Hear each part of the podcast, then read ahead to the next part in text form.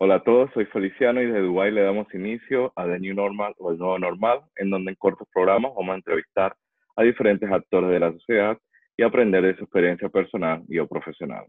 Nuestro invitado de este programa es Ricardo Calderón, también conocido como el Mustafir o el Profe Calderón. Licenciado en Humanidades con especialización en Inglés por la Universidad de Panamá, maestría en Español y Literatura por la Universidad del Estado de North Carolina en Estados Unidos ha laborado en varios países como Panamá, Estados Unidos y Oman. Eh, cabe destacar también que laboró en The United Nations International School, la Escuela Internacional de las Naciones Unidas en Nueva York. Ricardo además ha viajado por más de 43 países alrededor del mundo, posee su propio blog e Instagram de viajes, donde nos comparte sus aventuras. Habla español, inglés y árabe. Bienvenido Ricardo, es realmente un placer tenerte con nosotros. Muchísimas gracias, por esta oportunidad y, de poder compartir contigo en esta mañana calurosa aquí en Panamá. Claro. Eh, Ricardo, nuestra primera pregunta es obligatoria. Eh, ¿Cómo está pasando la cuarentena? ¿Dónde y cómo lo llevo? Bueno, ahorita me encuentro en Ciudad de Panamá. Eh, en cuanto a este confinamiento que tenemos, que llevamos desde casi marzo, a mediados de marzo, bueno, me imagino que habrás escuchado en la radio o en, los medios sociales o en la televisión que Panamá tiene uno de los eh, confinamientos más restrictivos eh, del mundo, en que lo han pasado, hemos regresado casi al, confinamiento que se da por sexo eh, y que solamente las mujeres pueden salir por lo menos los lunes, miércoles y viernes, y los hombres los martes, jueves y sábados. Y el domingo es un confinamiento total para todos. Eh, pero todo depende aquí de, del último dígito de tu cédula o de tu DNI. Y dependiendo de ello, eh, puedes salir por casi dos horas. Por lo menos el mío termina en seis, así que puedo salir eh, los martes, jueves y sábados entre las cinco y media y las siete y media. Y, pero bueno, en relación al trabajo, eh, hemos, desde que inició todo esto, desde mediados de, marzo, hemos estado trabajando por medio de, de, forma virtual. Fue, como dicen, de emergencia. Eh, pero lo bueno es que como muchas de las actividades que hacemos están bastante influenciadas por lo que es el, el uso de tecnología, eh, lo que es el TIC, ¿verdad? Así que no ha sido tan, tan, tan drástico el cambio. Lo único que sí, por supuesto, que en cuanto al, a lo que tiene que ver el comportamiento y las emociones de los estudiantes y ciertos profesores, por supuesto, hay que tomar eso mucho en cuenta, ¿verdad? Porque no es lo mismo estar eh, físicamente con, con, los estudiantes y luego tratar de verlos virtual, de forma virtual y no todos puede ser que tengan las mismas condiciones, pero bueno, el confinamiento en sí ha sido, ha sido algo pasable. Claro. Eh, hablando de este tema de la educación, has laborado en varios países. ¿Nos podrías compartir un poco de tu experiencia, en especial si has notado algún tipo de diferencia en los sistemas educativos? Exacto, exacto. Bueno, he tenido el privilegio de trabajar eh, pues en varios países. Eh, estuve en Estados Unidos casi por, vamos a decir, más o menos ocho años. O, sí, entre ellos, además de que cuando fui a hacer mi maestría, eh, que fueron los dos años, así que, pero trabajando en, estuve en el estado de Carolina del Norte, trabajé ahí por seis años y por supuesto el cambio eh, en cuanto al sistema educativo de Estados Unidos comparado con el de aquí, de Panamá, eh, tiene que ver mucho con, no solamente con lo que es el inicio de clases, que se empieza casi en septiembre, se termina en junio, en comparación aquí en Panamá, que el sistema, el calendario escolar va de marzo hasta diciembre. Eh, además de eso, por lo menos nosotros estamos aquí más enfocados a lo que son carreras que te orientan a, tu futura carrera eh, profesional universitaria, ¿verdad? O eh, mientras que en, Estados Unidos tú agarras como un, un, curso de estudio bastante generalizado, si te logras especializar en ciertas materias que te ayudan, que te ayudarían luego para entrar a determinada universidad, pero eh, pero sí, y también se tiene, por lo menos en Estados Unidos, se tiene un, se hace un énfasis mucho más grande en lo que son los deportes.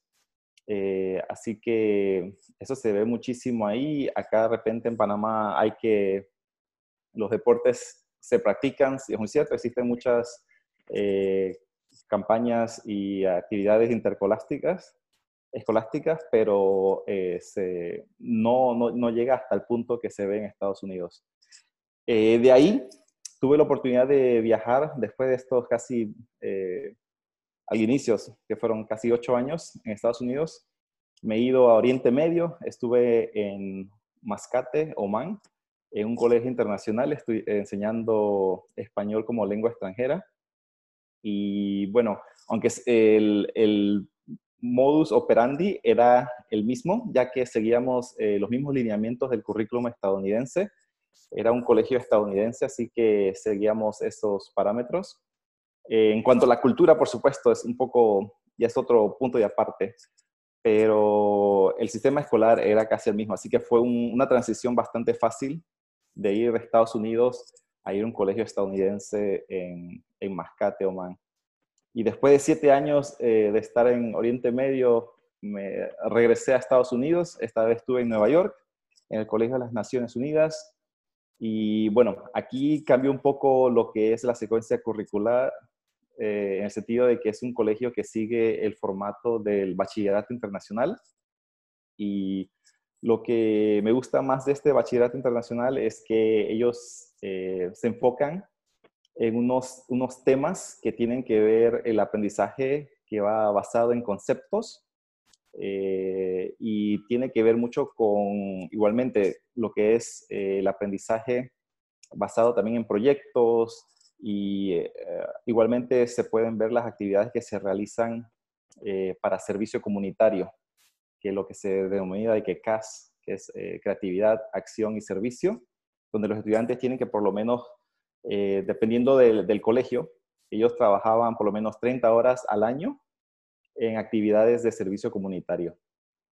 así que eso es interesante por esa parte, ¿verdad?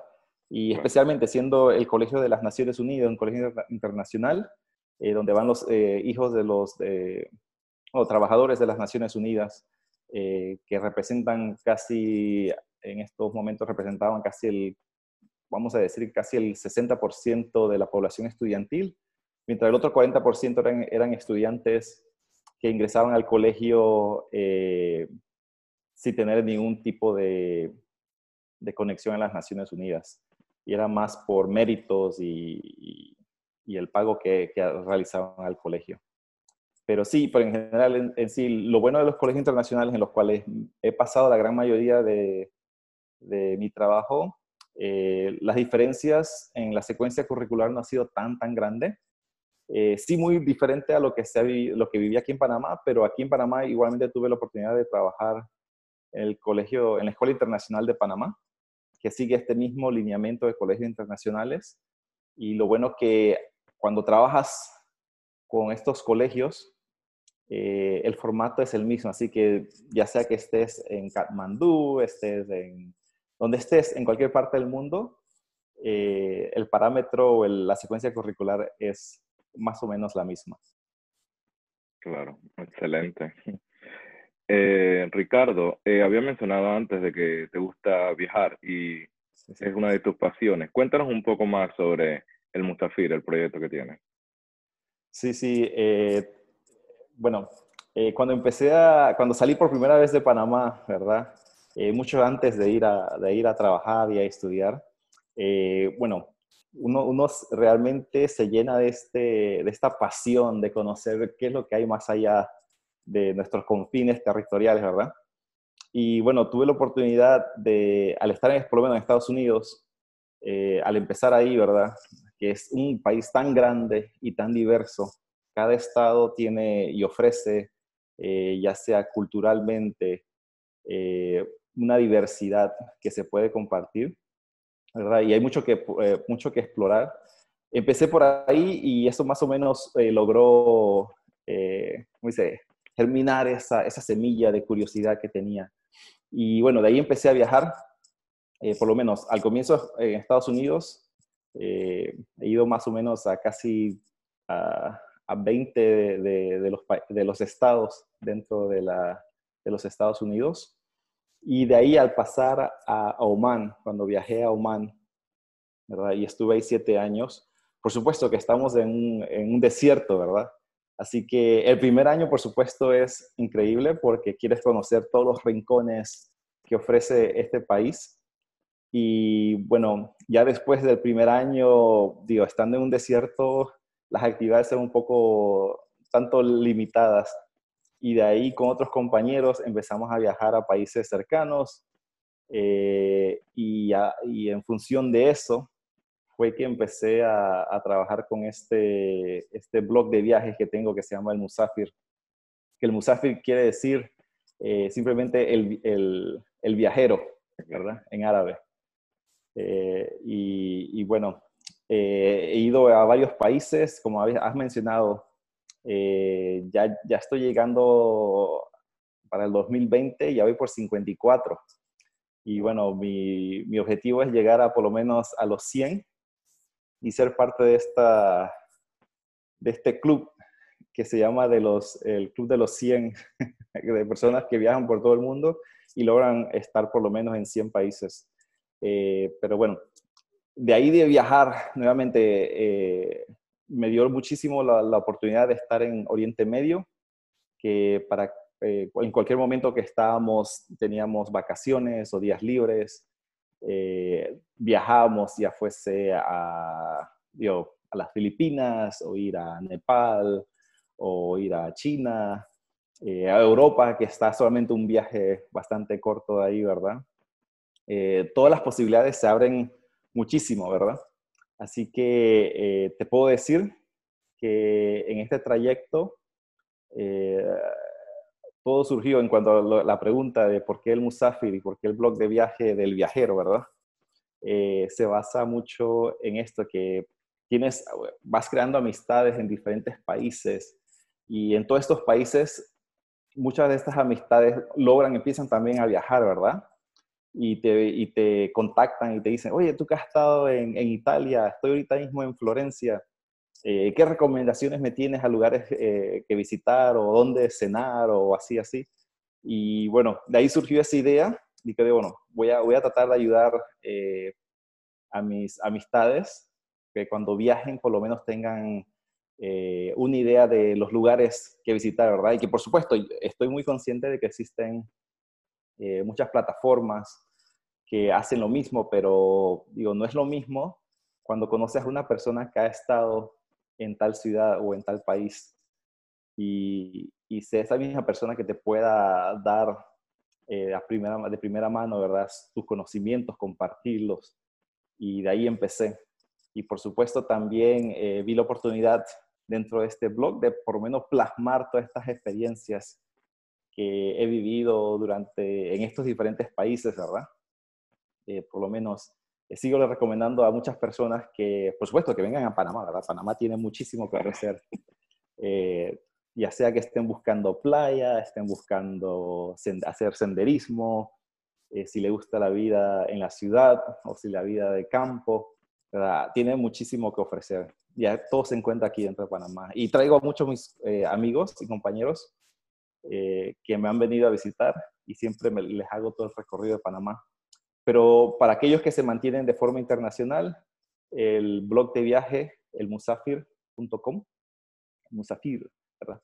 Eh, les ofrece esas oportunidades de, de, saber los lugares que he visitado, eh, de repente los hoteles o los hospedajes en los cuales me he quedado y por lo menos también de cómo degustar, qué, saber a qué lugares tienen que ir, qué, qué tienen que, no se pueden perder si visitan eh, cierto lugar. Pero mis recomendaciones, y aprovecho aquí para aquellos viajeros que estén interesados, es por supuesto eh, de forma bastante eh, cómoda, ¿verdad? Que si les gusta Europa, ¿verdad? Viajar por lo menos a Europa, un lugar para conocer y, que, y por lo menos experimentar ese, esa Europa de, de no, no, tan moderna, pero la Europa en sí, ¿verdad? de camino de la que se encuentra, es que vayan por lo menos al centro de Europa y, visiten lugares como lo, que era la antigua, los países que formó, eh, formaban la antigua Yugoslavia, ¿verdad? Que, que vayan a, a, Eslovenia, que vayan a por lo menos a Serbia, ¿verdad? Serbia se pasa excelente, lo que es también Croacia y bueno, todos estos lugares.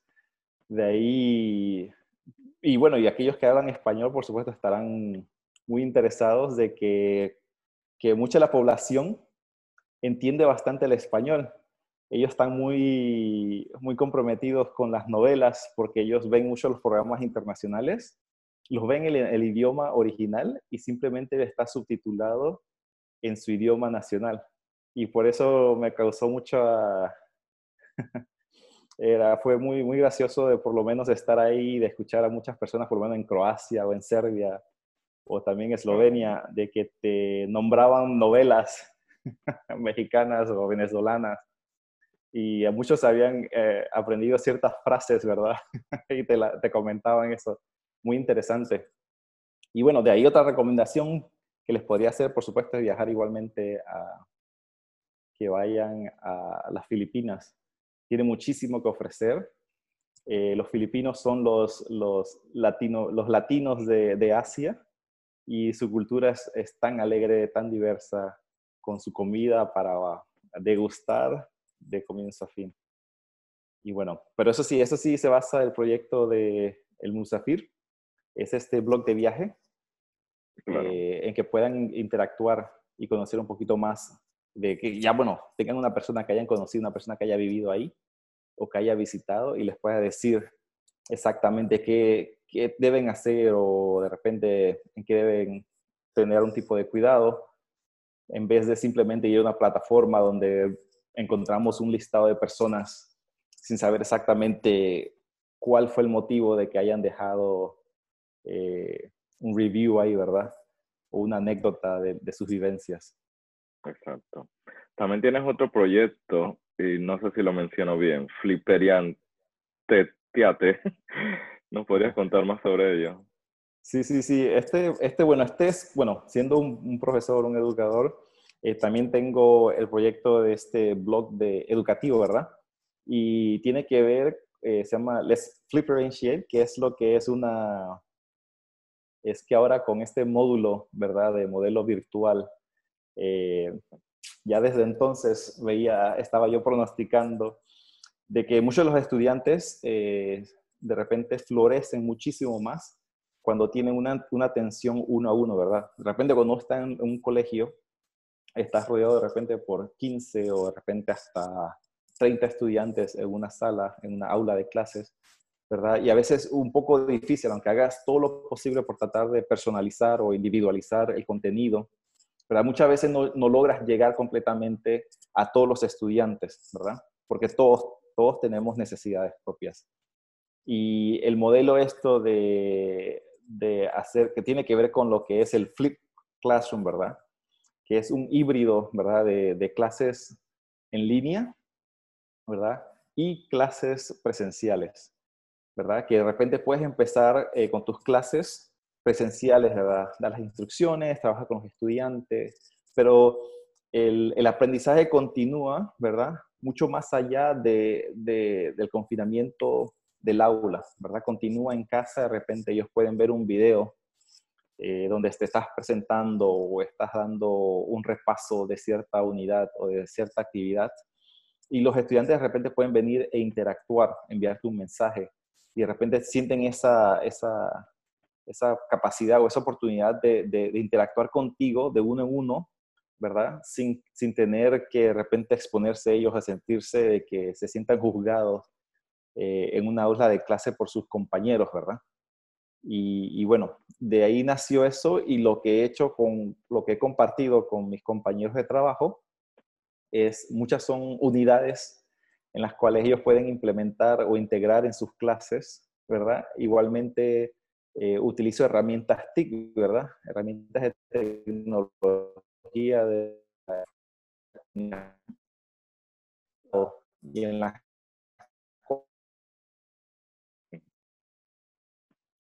tenido vista esta plataforma o esta actividad o esta herramienta porque nos ayuda eh, a, a bueno, a, seguir el propósito, a cumplir los objetivos que se, que se, han trazado para esas actividades. Y lo que ven ahí en ese, en ese, en ese programa, bueno, en ese blog, es, nuevamente, como he dicho, básicamente son currículums, actividades eh, didácticas para profesores que han sido implementadas por mí y tengo la oportunidad de los, la, la, retroalimentación de los estudiantes que me han dicho que les ha gustado y qué modificaciones se le podían hacer, ¿verdad? Y lo otro son también eh, las actividades o los talleres de formación que, que ofrezco eh, en cuanto a tecnología, ¿verdad? Para implementar la tecnología en las clases, ¿verdad? Tengo una, hay un pequeño, una pequeña pestaña ahí donde, donde pueden ir a ver la tecnología que se, incluye, se puede incluir en las clases. Una de ellas tiene que ver con lo que es eh, la gamificación, ¿verdad? Utilizar eh, juegos electrónicos eh, en clase, ya sea como Minecraft, que lo utilizan muchos estudiantes, o ya sean actividades o herramientas para el repaso de actividades también para aprender vocabulario, para repasar, ya sea para sus clases, que puede ser cualquiera, no tiene que ser específicamente clases de lengua, pero pueden ver.